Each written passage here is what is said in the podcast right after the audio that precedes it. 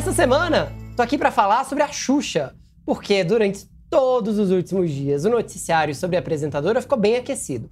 Ela lançou uma autobiografia, ela admitiu que deixaria a Record, teria aí uma negociação prestes a acontecer com a Globo, além de ter projeto em outras três plataformas, mas essa semana a Record decidiu o quê? Dar um especial de fim de ano para Xuxa. Quer aproveitar a Xuxa até o último dia de contrato. Na semana que vem, a partir de segunda-feira, ela é uma pessoa que deve aparecer ali em A Fazenda em algum momento. Ela é uma presença esperada em A Fazenda. E depois vai gravar uma edição especial do Canta Comigo, um Canta Comigo All Stars, em que ela vai receber vencedores de vários outros reality shows, como The Four, The Voice e o próprio Canta Comigo.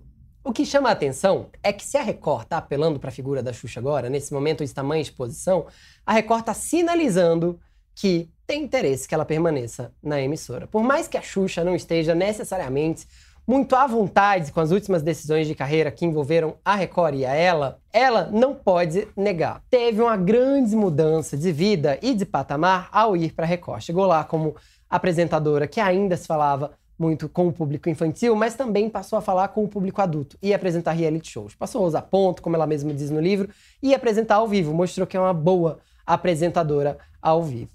A Xuxa teve uma mudança de status, cresceu em talento, coisa que ela já tinha muito. Mas a Record cresceu muito com a Xuxa também e ganhou muito dinheiro. O que é muito importante de pensar agora é que o prejuízo com o fim do contrato entre as partes é maior para a Record do que para a Xuxa. Quem perde mais com a saída da Xuxa é a Record. Porque a Xuxa já tem contratos encaminhados aí, olha, com streaming, com plataforma de streaming, com canal fechado, com a própria Disney, onde vai ter um seriado. E a Globo, claro, tem interesse em passar seus programas antigos no canal Viva, em tê-la no Globoplay e também, claro, em projetos por temporada na Globo Mãe, na grande emissora. A Record, por sua vez, não.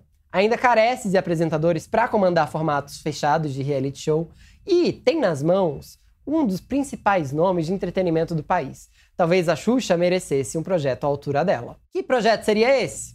não dá para saber, uma vez que o mercado de televisão anda muito louco. Mas a Xuxa ama fazer o Dance em Brasil e já deixou isso muitíssimo claro. Dance em Brasil é a menina dos olhos dela. Na Record, há quem acredite que mesmo que ela saia, ela volta para apresentar o Dance em Brasil. Se não, Sabrina Sato é o plano B.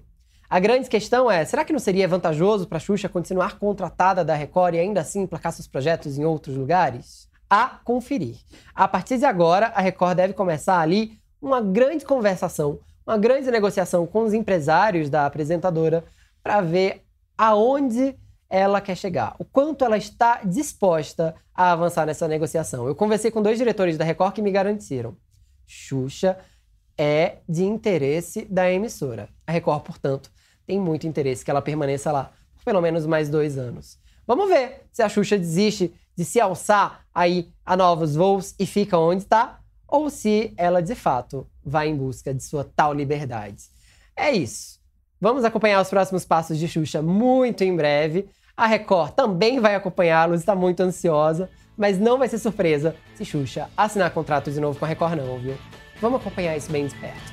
Eu fico por aqui. Tchau. Fica pelo UOL.